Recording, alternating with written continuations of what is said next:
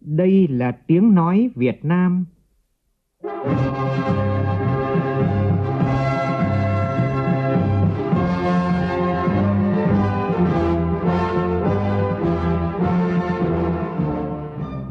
là tiếng nói Việt Nam, phát thanh từ Hà Nội, thủ đô nước Cộng hòa xã hội chủ nghĩa Việt Nam.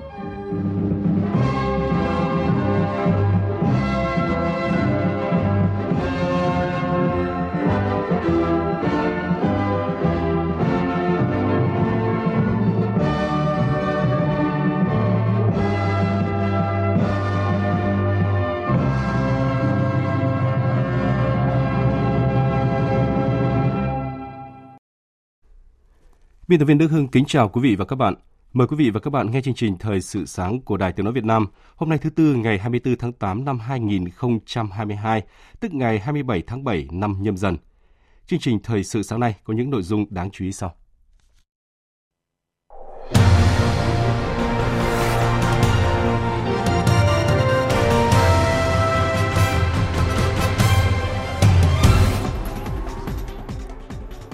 Bốn tỉnh Bến Tre, Tiền Giang, Vĩnh Long và Trà Vinh liên kết phát triển bền vững tiểu vùng duyên hải phía đông đồng bằng sông Cửu Long.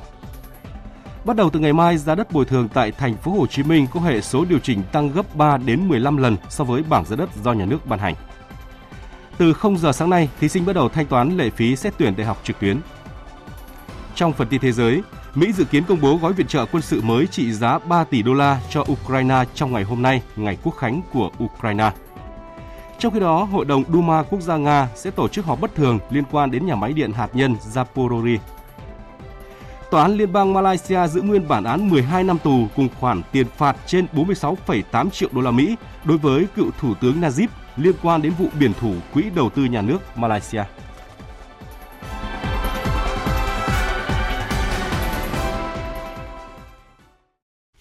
Bây giờ là nội dung chi tiết.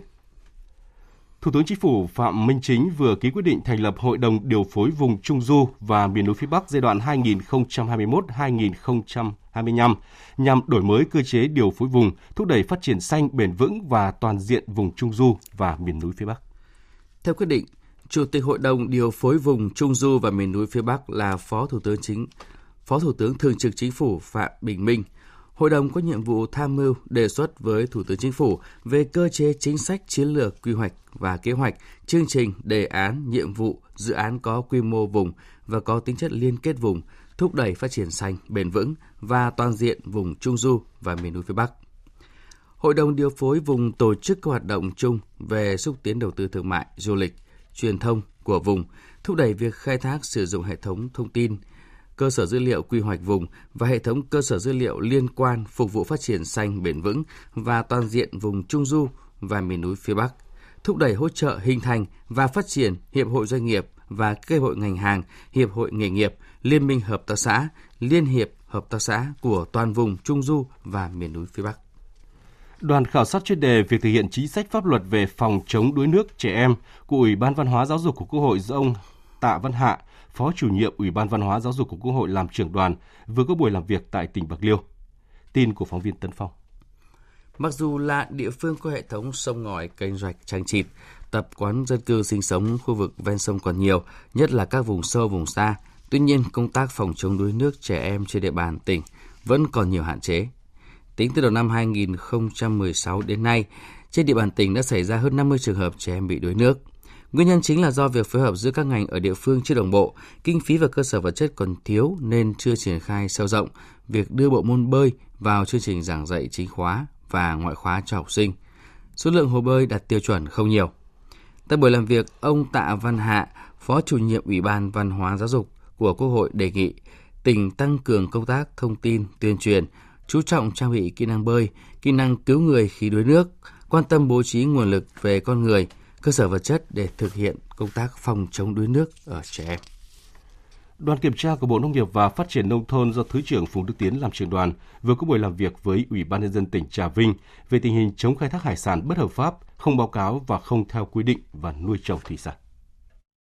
Theo báo cáo, trên địa bàn tỉnh Trà Vinh có 1.141 tàu cá, trong đó có 234 trên 264 tàu cá có chiều dài từ 15 mét trở lên được lắp đặt thiết bị giám sát hành trình VMS tức đạt tỷ lệ 100% so với tàu cá đang hoạt động thuộc diện lắp đặt thiết bị hành trình VMS. Còn lại 30 tàu cá chưa lắp đặt thiết bị hành trình do đang trong tình trạng mục rửa, hư hỏng, nằm bờ hoặc ngưng hoạt động. Đến nay, tỉnh Trà Vinh không có trường hợp tàu cá, ngư dân vi phạm khai thác hải sản trái phép ở vùng biển nước ngoài và không có trường hợp vượt ranh giới. Tuy nhiên, vẫn còn những trường hợp tàu cá không tích cực khai báo thông tin về thời gian cập cảng, sản lượng đánh bắt dự kiến để vào cảng. Thứ trưởng Bộ Nông nghiệp và Phát triển Nông thôn Phùng Đức Tiến cho rằng tính ra Vinh có chuyển biến tích cực so với những đợt kiểm tra cách nay 2 năm. Công tác phối hợp giữa các đơn vị được tăng cường, thường xuyên giám sát tàu cá ra vào các cảng cá cũng như việc thực thi pháp luật trên vùng biển từng bước được cải thiện.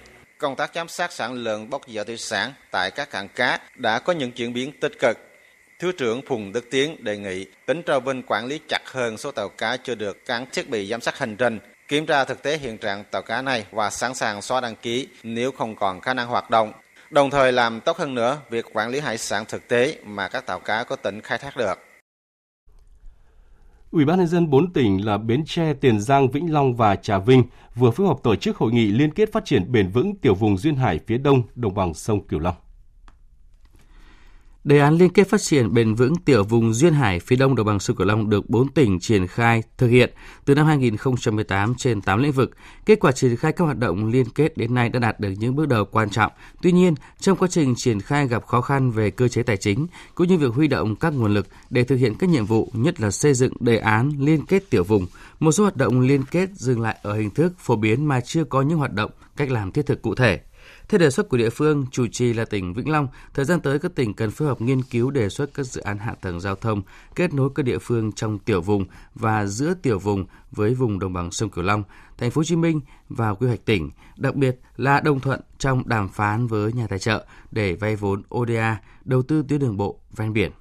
Tại hội nghị, Ủy ban nhân dân tỉnh Tiền Giang đã tiếp nhận nhiệm vụ điều hành triển khai liên kết phát triển bền vững tiểu vùng duyên hải phía đông đồng bằng sông Cửu Long năm 2022-2023. Doanh nghiệp Việt Nam tại Campuchia là biểu tượng cho mối quan hệ đoàn kết hợp tác giữa hai nước. Đây là khẳng định của đồng chí Lê Hoài Trung, Ủy viên Trung ương Đảng, trưởng ban đối ngoại Trung ương, nhân chuyến thăm và làm việc tại Campuchia vào chiều qua. Phóng viên Đài tiếng nói Việt Nam thường trú tại Campuchia đưa tin.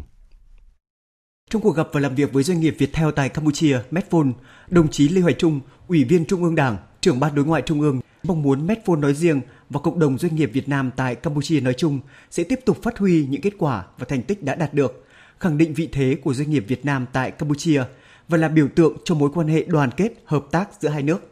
Hiện nay, Medphone là công ty đầu tư nước ngoài hiệu quả nhất của tập đoàn Viettel và cũng là công ty đầu tư nước ngoài có đóng góp lớn nhất cho chính phủ Hoàng gia Campuchia – Bên cạnh hoạt động kinh doanh, Medphone cũng tích cực tham gia các hoạt động xã hội với khoảng 100 triệu đô la Mỹ và là cầu nối thắt chặt hơn nữa mối quan hệ bền vững, tốt đẹp giữa hai nước Việt Nam và Campuchia. Bộ Tài chính cho biết đến thời điểm này có 7 bộ và 12 địa phương có tỷ lệ giải ngân đạt trên 45%, còn 27 bộ và 3 địa phương có tỷ lệ giải ngân dưới 20%. Về tình hình thực hiện chế độ báo cáo, Bộ Tài chính chưa nhận được báo cáo định kỳ giải ngân tháng 8 năm nay của 33 trong tổng số 51 bộ cơ quan trung ương và 9 trên 63 địa phương. Bộ Tài chính đề nghị các bộ cơ quan trung ương và địa phương tiếp tục thực hiện nghiêm túc chỉ đạo để đẩy nhanh tiến độ giải ngân vốn đầu tư công, đồng thời đề nghị nghiêm túc chấp hành chế độ báo cáo tình hình thực hiện thanh toán vốn đầu tư công theo thông tư số 15, cho đó đảm bảo nội dung về thời gian thực hiện biểu mẫu báo cáo. Chương trình Thời sự sáng tiếp tục với các tin đáng chú ý khác. Từ hôm nay đến hết 17 giờ ngày 31 tháng 8, các thí sinh sẽ thực hiện thủ tục thanh toán trực tuyến đối với các nguyện vọng xét tuyển theo điểm thi tốt nghiệp trung học phổ thông. Để việc thực hiện thủ tục thanh toán trực tuyến của thí sinh được thuận lợi, tránh hiện tượng quá tải, Bộ Giáo dục và Đào tạo tiếp tục điều chỉnh phân luồng lịch thí sinh thực hiện thanh toán trực tuyến trên hệ thống tuyển sinh. Cụ thể từ 0 giờ sáng nay đến 17 giờ ngày 26 tháng 8 là thành phố Hà Nội, Hà Giang, Cao Bằng, Bắc Cạn, Tuyên Quang, Lào Cai, Điện Biên, Lai Châu, Sơn La, Yên Bái. Từ 0 giờ ngày 25 tháng 8 đến 17 giờ ngày 27 tháng 8, Hòa Bình, Thái Nguyên, Lạng Sơn, Quảng Ninh, Bắc Giang, Phú Thọ, Vĩnh Phúc, Bắc Ninh, Hải Dương, thành phố Hải Phòng. Từ 0 giờ 26 tháng 8 đến 17 giờ ngày 28 tháng 8, Hưng Yên, Thái Bình, Hà Nam, Nam Định, Ninh Bình, Thanh Hóa, Nghệ An. Từ 0 giờ ngày 27 tháng 8 đến 17 giờ ngày 29 tháng 8, Hà Tĩnh, Quảng Bình, Quảng Trị, Thừa Thiên Huế, thành phố Đà Nẵng, Quảng Nam, Quảng Ngãi, Bình Định, Phú Yên, Khánh Hòa, Ninh Thuận, Bình Thuận, Con Tum. Từ 0 giờ ngày 28 tháng 8 đến 17 giờ ngày 30 tháng 8, thành phố Hồ Chí Minh, Gia Lai, Đắk Lắk, Đắk Nông, Lâm Đồng, Bình Phước, Tây Ninh. Từ 0 giờ ngày 29 tháng 8 đến 17 giờ ngày 31 tháng 8, Bình Dương, Đồng Nai, Bà Rịa Vũng Tàu, Long An, Tiền Giang, Bến Tre, Trà Vinh, Vĩnh Long, Đồng Tháp, An Giang, Kiên Giang, thành phố Cần Thơ, Hậu Giang, Sóc Trăng, Bạc Liêu, Cà Mau. Cũng liên quan đến lĩnh vực giáo dục, tối qua Liên đoàn Lao động thành phố Đà Nẵng đã tổ chức tuyên dương trao học bổng tặng con công nhân viên chức người lao động năm học 2021-2022. Tin của phóng viên Tuyết Lê tại miền Trung. Ban tổ chức đã trao 352 suất học bổng tặng học sinh là con công nhân viên chức, người lao động hoàn cảnh khó khăn và các em học sinh khối trung học phổ thông đạt học sinh giỏi cấp thành phố và cấp quốc gia năm học 2021-2022. Tổng số tiền học bổng được trao gần 250 triệu đồng. Khuôn khổ chương trình còn diễn ra ngày hội chia sẻ và kết nối dành cho 200 học sinh là các đoàn viên, công nhân viên chức lao động trên địa bàn thành phố Đà Nẵng. Tham gia hoạt động này, các em được hướng dẫn rèn luyện kỹ năng chăm sóc bản thân, tham gia các hoạt động văn nghệ, thể dục, thể thao. Bà Đinh Thị Thanh Hà, Phó Chủ tịch Liên đoàn Lao động thành phố Đà Nẵng cho biết. Liên đoàn Lao động thành phố dành một số suất học bổng nhất định cho các em có hoàn cảnh khó khăn hoặc là các em khuyết tật. Món quà tuy không có giá trị về mặt vật chất nhiều nhưng là sự ghi nhận động viên các em tiếp tục học tập tốt. Việc tổ chức ngày hội kết nối và chia sẻ với nhiều chương trình tạo thêm một cái tinh thần phấn khởi để cho các em bước vào năm học mới một cách tốt hơn. Tối qua, Ủy ban nhân dân tỉnh Nghệ An tổ chức lễ tuyên dương 140 học sinh đạt giải quốc tế khu vực quốc gia và điểm cao kỳ thi tốt nghiệp trung học phổ thông năm học 2021-2022. Tổng số tiền khen thưởng gần 3 tỷ 300 triệu đồng. Bắt đầu từ ngày mai, đất ở thành phố Thủ Đức và các quận tại thành phố Hồ Chí Minh có hệ số điều chỉnh tăng gấp 3 đến 15 lần so với bảng giá đất do nhà nước ban hành. Ủy ban nhân dân thành phố Hồ Chí Minh vừa ban hành hệ số điều chỉnh giá đất để lập phương án bồi thường hỗ trợ tái định cư, lấy ý kiến của người dân có đất bị thu hồi trên địa bàn thành phố cho năm 2022. Đường Đông Khởi có giá đất cao, giao dịch thuộc hàng cao nhất tại thành phố Hồ Chí Minh. Theo bảng giá do nhà nước ban hành, giá đất ở đô thị cao nhất là 162 triệu đồng một mét vuông. Nếu áp dụng hệ số điều chỉnh bảng giá do thành phố công bố, thì giá thương lượng bồi thường tại con đường này sẽ rơi vào khoảng 648 đến 810 triệu đồng một mét vuông. Theo các chuyên gia, bảng giá đất mới do thành phố ban hành chủ yếu áp dụng cho các dự án đầu tư công chứ không phải dự án nhà ở thương mại của tư nhân. Việc nâng hệ số điều chỉnh lần này cao và sát thực tế hơn so với bảng giá đất đai ban hành trước đó sẽ gỡ khó cho điểm nghẽn vướng đền bù giải phóng mặt bằng nhiều dự án giao thông trong thời gian qua. Qua đó sẽ giúp quá trình thông tin vận động người dân có đất trong dự án bàn ra mặt bằng thuận lợi hơn. Dọc quốc lộ 1D đoạn qua thành phố Quy Nhơn, tỉnh Bình Định hiện có nhiều dự án du lịch đang triển khai xây dựng. Một số dự án nằm ở vị trí sườn dốc, nguy cơ xảy ra sạt lở, ảnh hưởng đến giao thông vào mùa mưa. Ủy ban nhân dân tỉnh Bình Định đã giao Sở Xây dựng ra soát 18 dự án ven quốc lộ 1D. Nếu dự án nào chưa phù hợp, tham mưu đề xuất đưa ra khỏi quy hoạch hoặc dừng triển khai đối với các vị trí khu vực có địa hình không thuận lợi, nguy cơ sạt lở cao, ảnh hưởng đến cảnh quan môi trường. Thông tin của phóng viên Thanh Thắng tại miền Trung. Dự án khu nghỉ dưỡng Green Hill Village nằm ở phía tây quốc lộ 1D, phường Gành Ráng, thành phố Quy Nhơn. Dự kiến năm nay hoàn thành, nhưng đến nay công trình vẫn chưa thi công xong phần nền móng.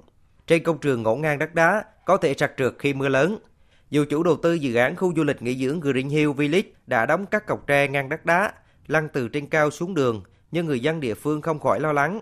Ông Phạm Kỉnh, trú khu vực 1 phường Nghền Ráng, thành phố Quy Nhơn Thăng phiền, mỗi lần qua lại khu vực này đều thấy bất an rất nguy hiểm đó là hồi trước kia có cây rồi nó giữ bây giờ nó phải mặt bằng lên đó mà làm không kịp là khi nước mùa mưa xuống nó ẩm đó thấm lần lần là nó sạt cái gốc đó nó lớn không à thì mong muốn ờ, giá cái dự án làm sao làm mà phải cẩn thận là đừng cho để sạt lở. Khi sạt lở là tai nạn giao thông người ta đi ngang qua là sạt lở chết người là tội nghiệp người ta. Sau sự cố sạt lở núi xảy ra tại một số dự án vào mùa mưa năm ngoái mới đây ủy ban nhân dân tỉnh bình định đã giao sở xây dựng tỉnh chủ trì phối hợp với các ngành địa phương rà soát các dự án khu du lịch dọc tuyến quy nhơn sông cầu. Ông Trần Viết Bảo, Giám đốc Sở Xây dựng tỉnh Bình Định cho biết, Sở này đang phối hợp với các cơ quan chức năng của tỉnh ra soát 18 dự án du lịch dọc quốc lộ 1D. Nếu phát hiện dự án nào chưa phù hợp sẽ đề xuất Ủy ban Nhân dân tỉnh Bình Định đưa ra khỏi quy hoạch hoặc dừng triển khai đối với các vị trí, khu vực có địa hình không thuận lợi, nguy cơ sạt lở cao, ảnh hưởng đến cảnh quan môi trường, đồng thời đề xuất giải pháp căn cơ nhằm tránh nguy cơ sạt lở vào mùa mưa. Sở Xây dựng sẽ rà soát ờ, lại các cái dự án chi tiết mà các chủ đầu tư đã đã trình, đã thẩm định ờ, thì song song với cái kết quả đó thì Sở sẽ tổng hợp ờ, là trên quy hoạch tuyến hiện giờ là có bao nhiêu cái điểm quy hoạch và đã có bao nhiêu nhà đầu tư, từng nhà đầu tư đã thực hiện đến mức nào. Những cái dự án chưa triển khai gì mà ở những cao độ mà không phù hợp triển khai quy hoạch nữa thì sẽ đề xuất ủy ban tỉnh đưa ra khỏi quy hoạch. Tiếp theo, biên tập viên Bùi Chuyên sẽ thông tin về diễn biến cơn bão trên Biển Đông, cơn bão số 3. Vào lúc 4 giờ hôm nay, vị trí tâm bão số 3 ở vào khoảng 19,1 độ Vĩ Bắc, 118,5 độ Kinh Đông, trên khu vực phía đông bắc Biển Đông, cách Hồng Kông Trung Quốc khoảng 630 km về phía đông nam. Sức gió mạnh nhất ở vùng gần tâm bão mạnh cấp 10, tức là từ 89 đến 102 km một giờ, giật cấp 13. Bán kính gió mạnh cấp 6, giật cấp 8 khoảng 150 km tính từ tâm bão. Dự báo trong 24 giờ tới, bão di chuyển theo hướng Tây Tây Bắc, mỗi giờ đi được từ 20 đến 25 km. Đến 4 giờ ngày mai, vị trí tâm bão trên khu vực Bắc Biển Đông, cách Hồng Kông Trung Quốc khoảng 190 km về phía Nam Tây Nam. Sức gió mạnh nhất ở gần tâm bão mạnh cấp 11, tức là từ 103 đến 117 km một giờ, giật cấp 14. Vùng nguy hiểm trên Biển Đông trong 24 giờ tới, gió mạnh từ cấp 6 trở lên, giật từ cấp 8 trở lên, phía Bắc vĩ tuyến 17 độ Vĩ Bắc, phía đông kinh tuyến 111 độ kinh đông. Toàn bộ tàu thuyền hoạt động trong vùng nguy hiểm đều có nguy cơ cao chịu tác động của gió mạnh, sóng lớn và lốc xoáy. Cảnh báo gió mạnh sóng lớn trên biển do ảnh hưởng của bão, vùng biển phía đông khu vực Bắc Biển Đông có mưa bão, gió mạnh cấp 6, cấp 7, sau tăng lên cấp 8, cấp 9, vùng gần tâm bão cấp 10, cấp 11, giật cấp 14, sóng biển cao từ 6 đến 8 mét, biển động dữ dội. Cảnh báo mưa lớn từ tối và đêm 25 tháng 8 đến khoảng ngày 27 tháng 8, khu vực Bắc Bộ, Thanh Hóa có mưa vừa, mưa to và rông, có nơi mưa rất to.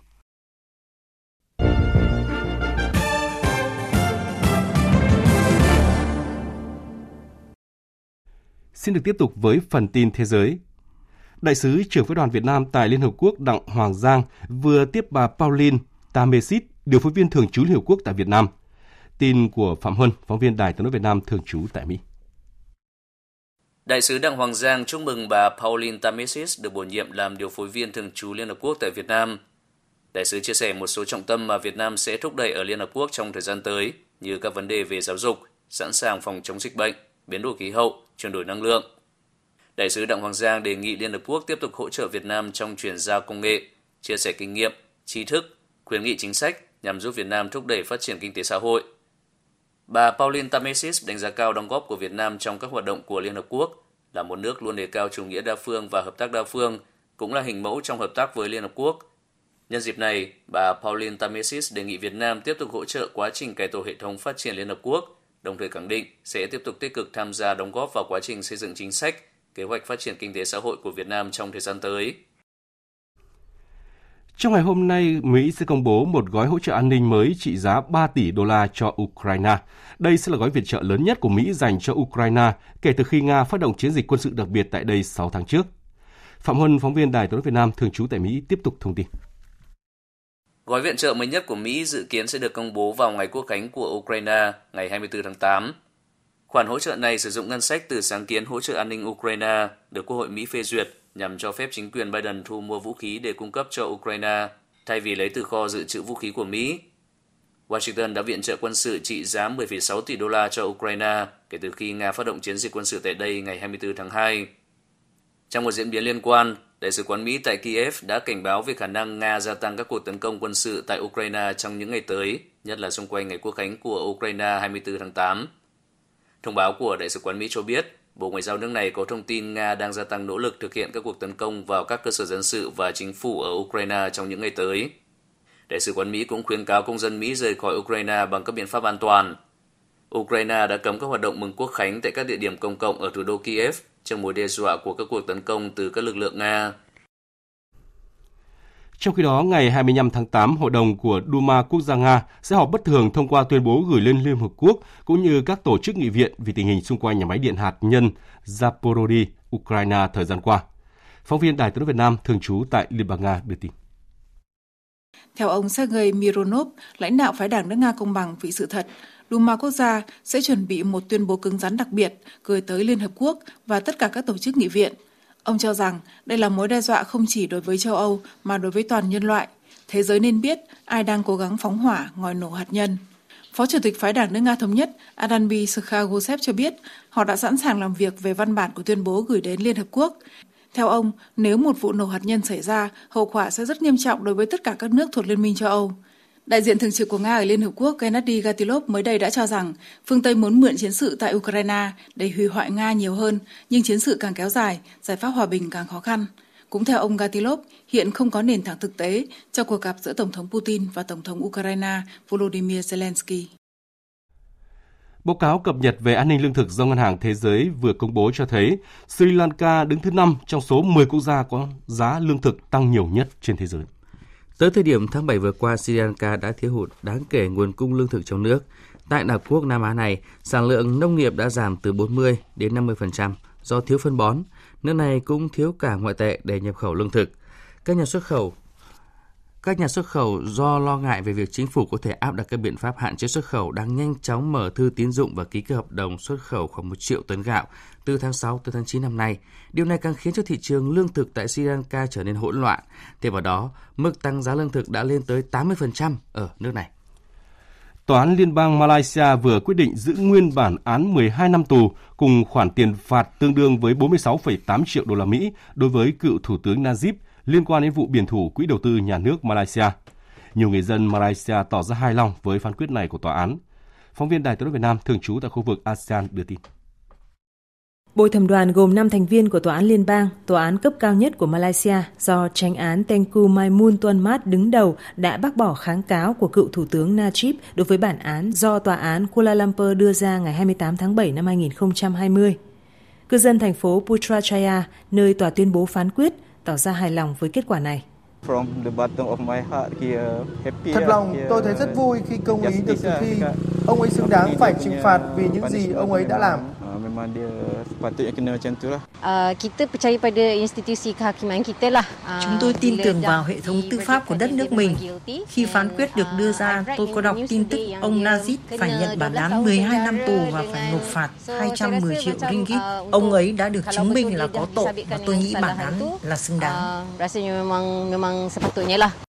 Ông Najib, 69 tuổi, đã phủ nhận các tội danh liên quan đến việc biển thủ 4,5 tỷ đô la Mỹ từ quỹ đầu tư nhà nước Malaysia do ông Đồng sáng lập trong thời gian giữ chức thủ tướng vào năm 2009. Các công tố viên cho biết hơn 1 tỷ đô la Mỹ trong quỹ đầu tư nhà nước Malaysia đã được chuyển vào tài khoản cá nhân của ông Najib. Chương trình Thời sự sáng tiếp tục với một số thông tin thể thao.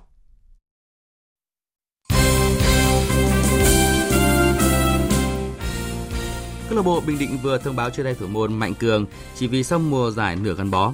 Người gác đèn này sẽ khoác áo câu lạc bộ Khánh Hòa ở giải hạng nhất phần còn lại của mùa giải năm 2022 với sự có mặt của thủ môn Đặng Văn Lâm. Việc Mạnh Cường chia tay câu lạc bộ Bình Định là điều không bất ngờ. Lúc này, huấn luyện viên Nguyễn Đức Thắng vẫn có trong tay 4 thủ môn, trong đó Văn Lâm và Tuyên Quang là hai tuyển thủ quốc gia. Ở vòng 14, câu lạc bộ Bình Định sẽ đối đầu với Bình Dương trên sân Quy Nhơn. Trận đấu này sẽ diễn ra lúc 18 giờ ngày 28 tháng 8 tới đây. Câu lạc bộ Arsenal đã bị thua đã bị UEFA đưa vào danh sách theo dõi vì có nguy cơ vi phạm luật công bằng tài chính. Được biết, Arsenal lỗ 213 triệu bảng trong 3 năm qua, trong khi UEFA chỉ cho phép mỗi câu lạc bộ lỗ không quá 25 triệu bảng trong giai đoạn này. Trong khi đó, 10 đội khác sắp đối diện án phạt vì vi phạm luật công bằng tài chính cho tới mùa giải 2020-2021. Trong số này có Barcelona, Paris Saint-Germain và ba câu lạc bộ Serie A là Juventus, Inter Milan và Roma. Dự báo thời tiết Phía Tây Bắc Bộ có mưa rào và rông vài nơi, ngày nắng, nhiệt độ từ 23 đến 34 độ. Phía Đông Bắc Bộ có mưa rào và rông vài nơi, ngày nắng, nhiệt độ từ 25 đến 34 độ. Khu vực từ Thanh Hóa đến Thừa Thiên Huế ngày nắng, có nơi có nắng nóng, chiều tối và đêm có mưa rào và rông vài nơi, nhiệt độ từ 25 đến 35 độ. Khu vực từ Đà Nẵng đến Bình Thuận ngày nắng, có nơi có nắng nóng, chiều tối và đêm có mưa rào và rông rải rác, nhiệt độ từ 25 đến 35 độ. Tây Nguyên có mưa rào và rông vài nơi, riêng chiều và tối có mưa rào và rải rác có rông, cục bộ có mưa to, nhiệt độ từ 20 đến 30 độ. Nam Bộ có mưa rào và rông vài nơi, riêng chiều và tối cục bộ có mưa to, nhiệt độ từ 23 đến 34 độ. Khu vực Hà Nội có mưa rào và rông vài nơi, ngày nắng, nhiệt độ từ 26 đến 34 độ. Dự báo thời tiết biển, Vịnh Bắc Bộ và vùng biển từ Quảng Trị đến Quảng Ngãi có mưa rào và rông vài nơi, tầm nhìn xa trên 10 km giảm xuống 4 đến 10 km trong mưa, ngày gió nhẹ, đêm chuyển gió tây bắc đến tây cấp 4 cấp 5. Vùng biển từ Bình Định đến Ninh Thuận, từ Bình Thuận đến Cà Mau có mưa rào và rông vài nơi, tầm nhìn xa trên 10 km, gió Tây Nam cấp 4, cấp 5, đêm có lúc cấp 6, giật cấp 7, biển động. Vùng biển từ Cà Mau đến Kiên Giang và Vịnh Thái Lan có mưa rào rải rác và có nơi có rông, tầm nhìn xa trên 10 km, giảm xuống 4 đến 10 km trong mưa, gió Tây Nam cấp 4. Khu vực Bắc Biển Đông, ngày có mưa bão ở phía đông, đêm có mưa bão ở phía Bắc. Tầm nhìn xa từ 4 đến 10 km, giảm xuống 2 đến 4 km trong mưa bão. Ngày gió Tây đến Tây Bắc cấp 4, cấp 5, riêng phía Đông có gió mạnh cấp 8, cấp 9, vùng gần tâm bão cấp 10, 11, giật cấp 13, biển động dữ dội. Đêm gió mạnh cấp 8, cấp 9, vùng gần tâm bão cấp 10, cấp 11, giật cấp 13, biển động dữ dội. Khu vực giữa Biển Đông có mưa rào và rông rải rác, tầm nhìn xa trên 10 km giảm xuống 4 đến 10 km trong mưa, gió Tây Nam cấp 5 có lúc cấp 6, giật cấp 7, biển động. Khu vực Nam Biển Đông, khu vực quần đảo Trường Sa thuộc tỉnh Khánh Hòa, có mưa rào và rông rải rác, tầm nhìn xa trên 10 km giảm xuống 4 đến 10 km trong mưa, gió Tây Nam cấp 4, cấp 5. Khu vực quần đảo Hoàng Sa thuộc thành phố Đà Nẵng có mưa rào và rông rải rác, tầm nhìn xa trên 10 km giảm xuống 4 đến 10 km trong mưa. Ngày gió Tây đến Tây Bắc cấp 5, đêm có gió mạnh cấp 8, giật cấp 9, biển động mạnh. Quý vị và các bạn đang nghe chương trình Thời sự sáng của Đài Tiếng Nói Việt Nam. Trước khi kết thúc chương trình, chúng tôi xin tóm lược một số tin chính vừa phát.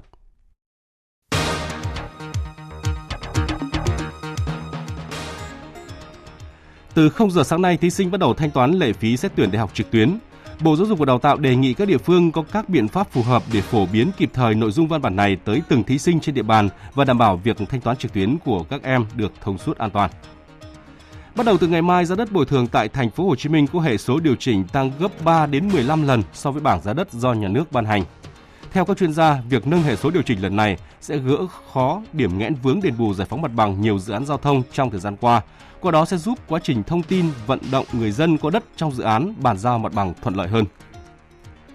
Mỹ dự kiến công bố các viện trợ quân sự mới trị giá 3 tỷ đô la cho Ukraine trong ngày hôm nay, ngày quốc khánh của Ukraine. Đây sẽ là gói viện trợ lớn nhất của Mỹ dành cho Ukraine kể từ khi Nga phát động chiến dịch quân sự đặc biệt tại đây 6 tháng trước.